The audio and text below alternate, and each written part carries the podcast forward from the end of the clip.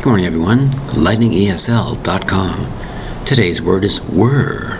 Whir. Spelled W H I R. One syllable.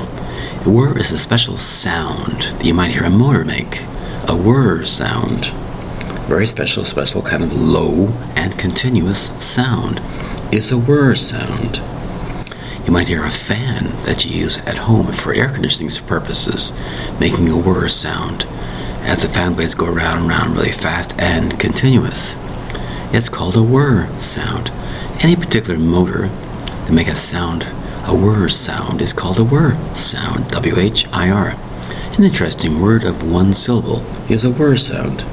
But sometimes that particular sound keeps you awake at night because it's continuous and might be loud or a continuous type of whir sound. W H I R.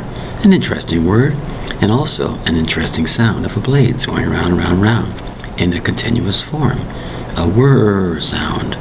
W H I R. One syllable. Thank you very much for your time. Bye bye.